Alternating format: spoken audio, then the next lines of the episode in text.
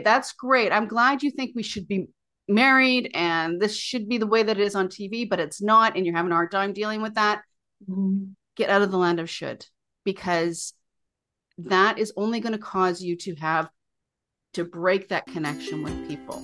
Hey there, I'm Onnie Michalski, wellness coach, therapist, and mom to half a dozen amazing kiddos. This podcast is for moms who desperately need a break but refuse to take one. You know who you are. You have a jam packed schedule and you're so busy doing everything for everyone else, you don't leave any time for you. What's up with that? Well, no more. Take off your Superwoman cape and learn how to put yourself on your to do list. This is the Moms Without Capes podcast. Hey, mom, short on time but feeling like you're at the end of your rope or that your bucket is nearing empty? Grab this list of 15 self care practices that you can do in under 15 minutes. These ideas will get you quickly back on track and are great for moms who are limited on time. I think that's most of us. So check out the show notes or go to momswithoutcapes.com backslash self dash care dash ideas to download your list today. Today on the Moms that Capes podcast, we have Shannon Peel. Welcome to the show, Shannon. Thanks for having me. So today we have with us Shannon, who boasts over 30 years of expertise in marketing, sales, advertising, and storytelling.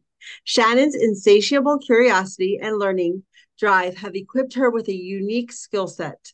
She excels in crafting compelling brand narratives, leading audiences from brand awareness to brand advocacy. Recently, Shannon launched Brand Appeal, Brand Storytelling in the Digital Age, an interactive digital book featuring videos, podcast episodes, and workbooks. It empowers small businesses to define their brands and tell their stories effectively. In this episode, Shannon reveals how shifting our personal narrative from victim to hero can attract better opportunities and people into our lives and work. Join us for an enlightening conversation with Shannon Peel on the Moms Without Capes podcast. All right. So before we dive into that, can we dive a little bit more into your story and how you got to be where you are today? Sure. So when it comes to the story, what would I call the story of women or a book called That's Life, it's all it's a novel approach to help people especially women change their narrative and reframe their narrative. So they're no longer coming across as victims but coming across as vi- heroes of their story. And the reason for that is heroes you know we want to be around heroes. And victims we want you know we we try to avoid. avoid victims are to be avoided. Uh now i eh, when my when i turned 40 my life start started to really fall apart and I ended up in a mud, what I call the mud pit of life. Like, no matter what I did, I just kept sinking deeper and deeper and deeper. And I couldn't figure it out. So I basically lost everything I was scared to lose and ended up one day, my, I was moving from the, into the kitchen and, you know, I had so much emotional pain. It came through as physical pain. Um, everything hurt all the time. And then all of a sudden, all of the pain went away. I was just numb, like all this this calmness came over my whole body. And at that moment, my brain told me, go down that that bottle of pills in the kitchen that you're going to go get. Mm. That's the answer. And it seemed so clear. It seemed like, yeah, that makes sense. Um, now, of course, I'm I'm a Taurus born in the year of the ox. There's no one more stubborn than I am. And I was able to stop, breathe, and push through my brain telling me that the best thing for me to do was to end it. Uh, I've, you know, I, that wasn't the only time that that happened. Um, I still struggle with it, but it, at that moment, that was the most, you know, I, that was the closest I ever got because I had just lost the last thing I was scared to lose. My kids moved out of the house, both of them. One day I had, I was in an apartment. I had my son, his girlfriend, his best friend, other friends of his that he was moving in and out of my house, and my daughter all living under the same roof. And then the next day they were all gone. Yeah. And when kids move out, it's not, hey, mom, love you. it, it, they wanted they didn't want me to be a part of it they were they're highly independent children's and they wanted to be together that was the other thing they were quite young when they left because my ex said okay well if you move out on your own i'll give you the child support and uh, not your mom and Got I just you. lost my second job in two years at the time. So not only had I lost my job, but I was losing my child support because my kids were moving out. And I'd already taken my ex to court to get full child support. Mm-hmm. I I just didn't want to go through that process again. I mean, I was scared sure. of him.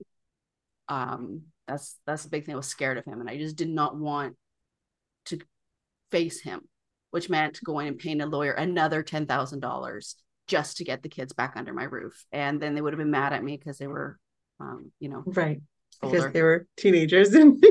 and, you know, teenagers are teenagers. I mean, my son was an adult. He was 19 and my daughter was 17. Mm. Um, but still, it was hard. It was difficult for me. sure. So at, for, at that point, I'd already lost my marriage. I had lost my middle class lifestyle because we ended up in poverty. I had lost friends. I had lost my credit rating because my ex stopped paying any bill in my name a couple years before. I lost my house because he, it was so bad I had to leave and he stayed in the house for two years. So all my equity was in the house. Mm-hmm. And I couldn't get at it because he was there with his girlfriend. So he moved, I moved out and his mom moved in, and then his girlfriend moved in. And um, so I lost family. I lost, you know. Dang, it, Shannon, you were like at, at this low, low point, right? Yes. And then I lose my job.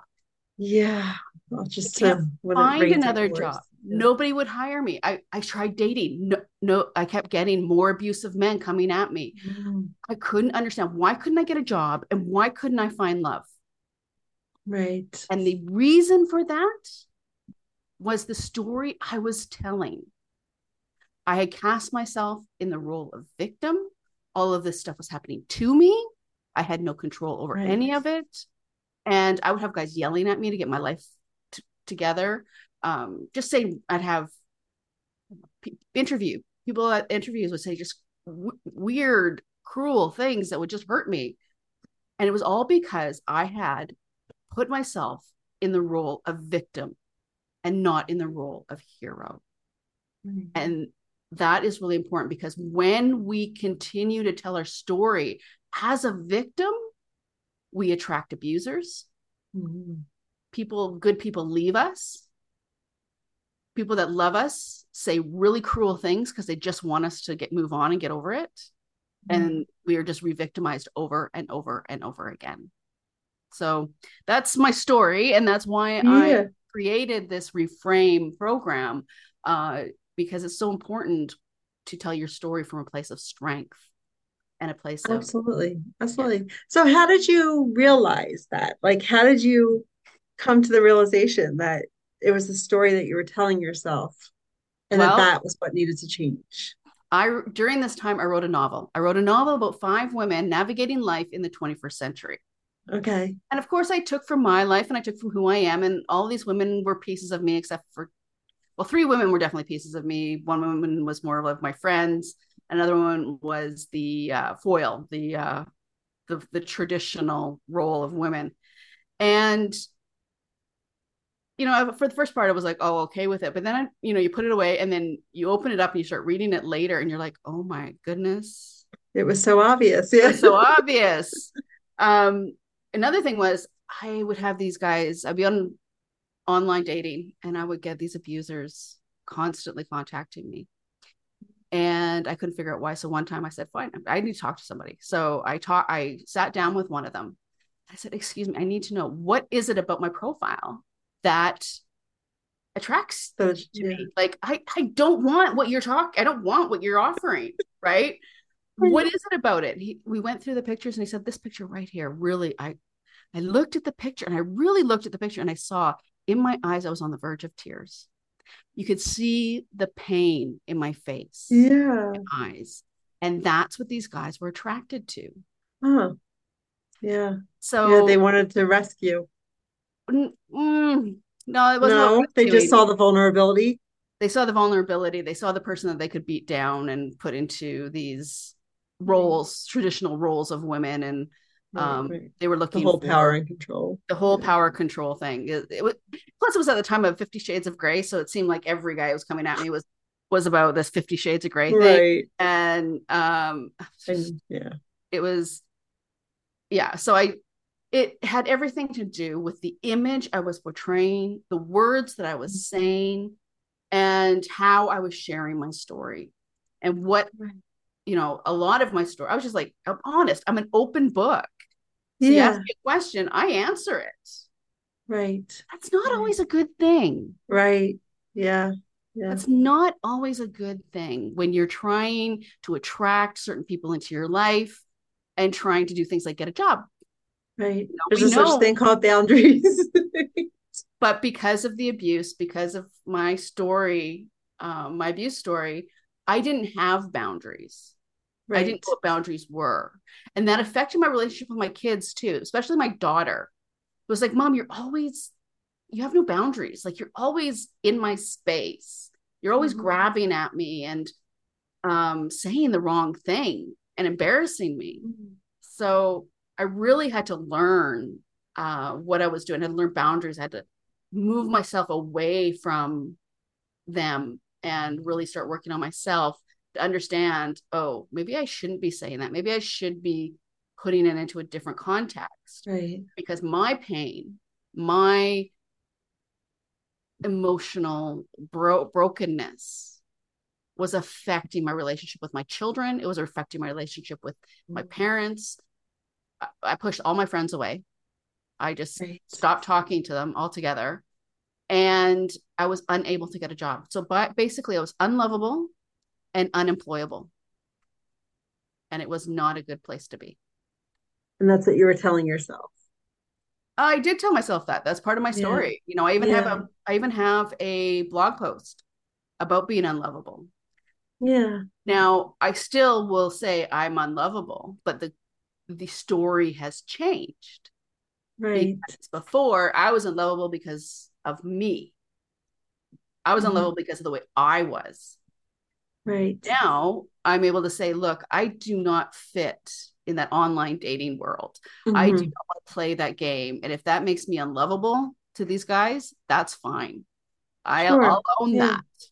Now you mentioned Shannon that you um had written a novel. Have you always been like a storyteller? Like stories mm-hmm. have always been an important part of your life? Yes. I grew up in uh back uh, I like to say the middle of nowhere in Canada. It wasn't really the middle of nowhere Canada, but it was pretty close. Uh, but there's definitely more remote places. But we had two channels on TV. We had for part of the year, and then for th- two to three months of the year, we go and live out at the cabin where we had no running water, no TV, uh, no telephone, no no indoor plumbing. you know, it was pretty rustic. So the only thing we had, I had at those times was novels and books and story. Okay. And it was a small town. I didn't have a ton of friends. Uh, I'm not really good at going out and I have a lot of acquaintances. I have a lot of people who know me and like me, but I'm not really good at going out and building those deep relationships, right. those deep friendships. But uh, it was always like, well, that I was so it'd sit back and wait for them to come to me. That's how I was. Mm. Just a loner. I'm a loner and I own that as yeah. well. And it's yeah. not a bad thing. But so that's why story was so important because it was where I lived. It's how I coped. It's how I moved through my life. And I always loved how stories helped um, explain complex problems and as well as our history. You know, one of my favorite top subjects in school was always history because it was it was a story of humanity and how we right. have evolved and why things happened and why we why we are where we are. That's all in the stories that we leave our, ourselves and our family. I mean, one of the blog posts on my during uh, COVID, one of the first things I did was go online to ancestry.com. I thought, ah, you know, I've always wanted to know this. So I started looking. And I have this blog post called uh, Seeking Thomas because I was trying to find the stories, the history. How did I end up in Western Canada of all places? Because all my Mhm. family, on all the branches, the last one to get to Western Canada was 1890 something. So Hmm. all the stories of all the reasons why people Yeah. came are gone. I can't find those stories. I can find dates and this and that. But why do they all come together? and how did I end up here? And this blog post is all about the my mom's great grandmother, or anyway, one of my mom's grandmothers was a cook in Buckingham Palace for Queen Victoria. Hmm. And on the other side, my dad's side, my last name is Peel, and my aunt was doing our doing this genealogy thing decades before I was. And she had said, well, there is some sort of connection to Sir Robert Peel, who was the prime minister during Queen Victoria. So I thought that was a kind of a really neat story because here you have the cook and the prime who cooked for the queen and probably the prime ministers. Mhm. And her husband was a Bobby who we have the police force due to Sir Robert Peel. And all of these people came, these two branches kind of culminated in Mhm. in us. And i thought that was a kind of a cool story and i wanted to see if it was true. Of course i cannot i couldn't because that's where we're seeking thomas comes in. Uh you know we, we can only i can only go back so far. I can't find that connection that my my aunt was talking about. Um but that's those histories those stories how did we become and that gives us purpose that kind of gives us an idea that we are part of a bigger picture. There is something about time and space, and we're here in this time and space right now to do something, to move our family forward on a generational level. And that's where those stories come from. That's where history comes from. I, I just, it's just fascinating to me. I can tell, I can tell your passion because uh, to be honest, history was one of my worst subjects in school. and it wasn't until I got older that I started, I was homeschooling our kids and like we were learning about the revolution. And I was like, I know I've learned about all of this, but I'm like, oh my gosh, I'm like, this is so interesting. But as a kid, it was just like not interesting. Well, I think it depends on your teacher. your your teacher, passion. If your teacher was just trying to teach you the dates and you had to Yeah. memorize dates and names and big things like, oh, when was the war of Yeah. 1812? Wrote facts. know, yeah. it- It that's wasn't really- a story. That's Yeah. really boring. But when you talk about the people at that time and the things that they did and what motivated them to do those things, then you can start seeing, you know what, if they hadn't done that, my Yeah. life would be really different right now. Right, right. We can do that with just our own lives.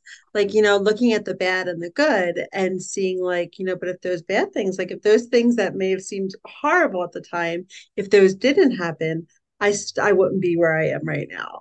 Exactly. Like, which there's, I mean, of course, there's good and bad things currently, but you know, we wouldn't have the good things if it didn't happen back then, like as it did. So yeah, just looking at our own personal history, you can see those those things ring true.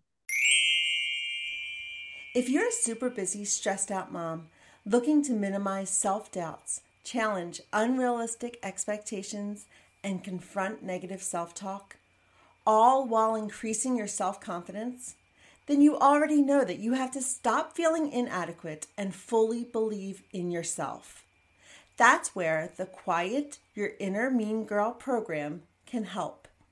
In just eight weeks, you can transform your inner critic to become your biggest cheerleader. You will learn proven methods to stop negative self talk, break the cycle of negative thinking, and shift your self beliefs to ones that serve you. Start treating yourself with kindness and compassion and grow your self esteem and confidence by enrolling in the Quiet Your Inner Mean Girl program today. You can find the link in the show notes of today's episode. And one of the things about story that I love is, you know, we intrinsically trust that which is like us.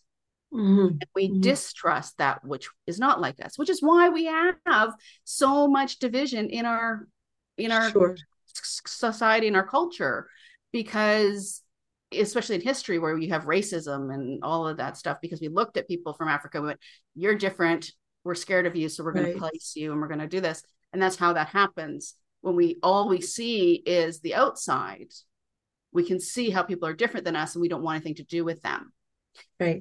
or we Right. want to push them down because we're scared that they're going to take over. But what we do a story is we crack that veneer, we open up and we show more of ourselves and we show these, we expose these threads of our lives and our stories and ourselves. Mhm. And the audience or the person that we're talking to will then pull on the those threads that they resonate with them that they feel they can trust because now it's all about experiences and looking at shared experiences and shared beliefs and shared um, value systems. So then you're pulling on those threads, you pull on theirs and they pull on yours, and then you end up weave, weaving it into the tapestry of life. And I, I swear, if we could go a million miles in the sky and look at this tapestry of life, it would be so beautiful we'd weep Mhm. and we could see how all of this fits together. But we have a place in it, and our connection with other people is dependent on you know what happens because we can't all do anything by ourselves. We're all connected. We all need connection. Even a loner like me needs connection. Right. We thrive on that. Shannon, share a little bit more about um, the different roles that we can put ourselves in when we ta- when we have these personal narratives. So I know we're talked about the hero and the victim, Yeah. but I, there's more. there's more there's more so we have um we have the victim now the victim is the person in the story who needs to be saved whether it's the damsel in distress or the guy that got mugged or the or their fodder you know they're the ones getting blown up and, mm-hmm. and dying to show how horrific the story is but they're the people whose main purpose is to be saved in one way or another the viewer is the person that kind of is the bystander. They're the ones sitting there, standing, watching what's going on in the story. We'll have you'll be watching a story, a police procedural story, and they're there uh, at the crime scene, and the crowd around is all viewing them. Those are the viewers of our story. Their only purpose is to observe and record. Then you have the villain. Don't we just love the villains of our stories? The villains of our stories are the ones that get in our way. They're the ones that put that cause us friction of some sort. Now we're all villains in other people's stories. And we all have villains in our stories. There are villains that you want to avoid. And there are villains who can actually help you to see what is happening but you have to be able to go to those villains get their feedback okay that's very nice and walk away and take what what matters and leave what what doesn't and not take it all personally but when you're sitting in victim mode you will take everything the victim says personally You mean the villain? Everything the villain says. Ever says that, sorry, Okay. yeah. So everything the villain says, a victim will take personally. A hero will be able to go and talk to a villain, and they don't take any of it personally. It's all constructive criticism to them. They take what matters and they leave what doesn't. So that's a difference, right? Right there, you got Okay. how they how they interact with the villain in the story or in their lives has everything to do with how they take criticism. Then a hero, there's a problem in a story. All stories have a problem that needs to be solved. And how they look at that story, that problem will depend on whether they're the hero or the victim. So a victim will look at a problem and just look at the problem and complain about the problem, point at the problem, expect other people to solve the problem, and will just whine and complain. A hero will look at the problem and take responsibility for the solution. So they see a problem and they want to solve it. Now they may fall down, they may, you know, the, the villain may come and maim them in some way, but they always get up and try again. They try a different way. Whereas a, vi- a victim will just sit there and go, Whoa, it's me. I can't do anything. They don't move the story forward, they keep the story stagnant. A hero will move that story forward by taking action, and the victim will not take action in their life or in the story itself. The story So is it regardless of what the victim does. Okay, so is it possible to recognize what role you yourself are playing, or do you need somebody else to actually recognize that? Well, it helps if you are able to talk to somebody and, and do your story, but if you journal and you're able to kind of separate yourself in your writing from the emotional piece. So if you're able to be rational and analytical about what you're feeling, you'll be able to do that. But that's what heroes do. So heroes are able to do that. They're able to say, okay, I'm feeling this right now. Why am I feeling this? Okay, this, and they're able to identify the stuff and move the story forward by taking action and understanding. Victims, unfortunately, they get so in in the emotional piece they aren't able they aren't really able to step away and see what's going on around them right. because just see that just, bigger picture all they see is that what that what's right in front of their face and how they're mm-hmm. feeling it's all about them and not and where the hero is they're part of it but it's not all about them. The story isn't all about them. The story is about them helping other people where the victim is very much about what's happening to them at the moment and what why is this happening to me? What was me.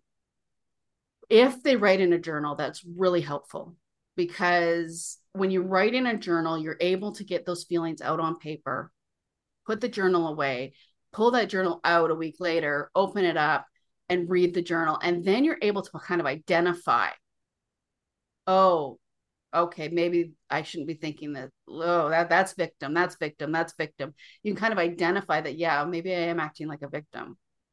But you still need help figuring out how am I going to reframe that?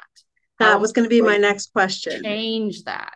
Yes. How? So that was going to be my next question: is how do you once you recognize or you, you figure out like, oh wow, I've been really being like the victim in my story. Mm-hmm. How do you start to climb out of that and reframe your story to one of being in the hero? So, what I would say is that you take that journal entry from the week before mm-hmm. and you rewrite it with the how would you like to have been? Imagine yourself as a hero. What would you have liked to have happened? How would you like to have dealt with this? And not from a woe is me, um, that person did that to me, that's so unfair. You got to get rid of that. And you got to start thinking, okay, how would I like it to be if I was the hero? And really understand how heroes behave, how heroes think, and how heroes act. Um, my my story, the story of women, that's life, is is so I've taken my novel and I've created this program where you can read the story identify how that character is being a victim, what they're thinking, acting, saying, and then rewrite that character. You don't have to rewrite it, but just rethink it. Think about okay, if that character was a hero, how would they act, think, and feel? Right. What would have been different? And then it's not so personal because it's harder for us mm-hmm. to identify ourselves as victims and then say, okay, how would I want to be a hero? Because you're still raw. Like when your boss fires you and you think that that's totally unfair, changing your attitude to being a hero, it's really hard. Because you, well, first of all, you do have to sit, sit in victimhood for a while. And it is okay to sit in that victimhood for a while, but don't allow yourself to stay there. And the only one that can change it is you. Right. Nobody else can change it it makes me think of like looking at a situation and seeing, well, what can I control and what's out of my control? And then learning to let go of those things that are out of your control and just focusing on those, the things that you can. And there's always something you control, whether yeah. it's your response to it, you know, what you're able to do or not do versus what other people are doing. But if you're able, and that's, that is totally what it's all about. You are the one that has the only thing you have control over is the decisions you make. Mm-hmm. That's it. How are you going to react? How are you going to move forward? And as right. soon as you accept that and understand that, and you stop trying to change other people or have other people treat you a certain way, I call it the land of should. My mm-hmm. I would always tell my daughter, get out of the land of should. Right. You think expectations. should be this way. That's great. I'm glad you think we should be married and this should be the way that it is on TV, but it's not, and you're having a hard time dealing with that. Mhm. Get out of the land of should because that is only going to cause you to have to break that connection with people. You know, one time I my we were having a hard time with my son with drugs and stuff, and my daughter was really mad, really mad at him because it was affecting her life. Her friends were not allowed to come over to our house because their parents didn't want their kids around my son. Right. And which is really hilarious because it wasn't that big of a problem. But anyway, you know, gossip and rumors, they make it out to be this big, huge problem. But anyway, that aside. So my daughter was really mad at my son for having causing this problem for her. Mhm. So as we're here's a here's the thing when you got teenagers and you want them to talk to you, get in the car and drive. And keep driving and keep driving and don't let them have the phone. Don't let them have a phone. Don't let them have anything. But just drive. If you can find a place that doesn't have cell service, all the better. Now, I live in Canada, that's not that hard. Uh, um, but she was explaining how angry she was, and I finally said, "Stop. Do you love your brother? Answer this question for me. Do you love your brother?" And of course, she said, "Well, yeah." Then you have to accept him for who he is. He is going through this right now. He is struggling right now. How can you help him? How can you support him because you love him? And he doesn't want the he doesn't want your friends not to be able to come over. Right. He doesn't want this for you. It's not like he did this on purpose. So, how can we work through this? How can we solve this problem together? And as soon as we did that, as soon as we switched this, and then I was able to go and talk to the parents and let them know exactly what was really happening, it changes the outcome and it changes what happens because they go from being the victim and complaining to actually participating in the outcome that they want. Right. Now, you won't always get the you won't always get the outcome that you want, but an outcome is better than just sitting in and Right. whining.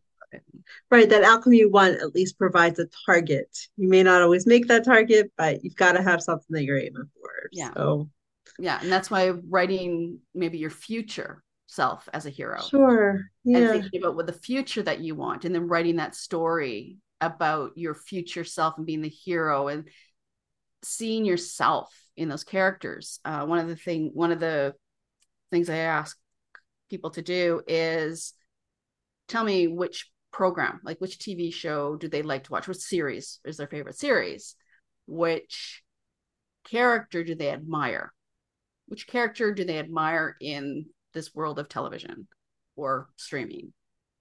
Now let's break that down. What is it about that character that you admire? And we start breaking down the behaviors, the characteristics, the feelings, everything about them. And then we look for commonality in them. Like, how are you like that? How are you like that? And how can you be like that? Uh, we, you know, it's not just one character. We, you have to go through three or four characters in order to get really get a full picture of the hero that you want to be. And then it's deconstructing that and saying, okay, so how are we going to get there? And how are we going to understand that? It is a little bit of fake it till you make it. I don't like that word because, you know, you don't want to fake it. You want to understand who you are and who you can be as that hero and then just portray that to the world. And then as the world sees you, they'll start treating you that way. And as they start treating you that way, you will become it. Right. Self-fulfilling prophecy. Well, it's more understanding that this is who I am at my core. This is who I am Yeah. and that's what happened with me, right? What happened with me is I really got back to the woman I was before the abuse, before the fall, before the the break. Uh, you know, going through a breakdown was horrific, but I'm I am that strong woman again. I am that capable woman. The world sees me as that because I am able to tell a story of being that.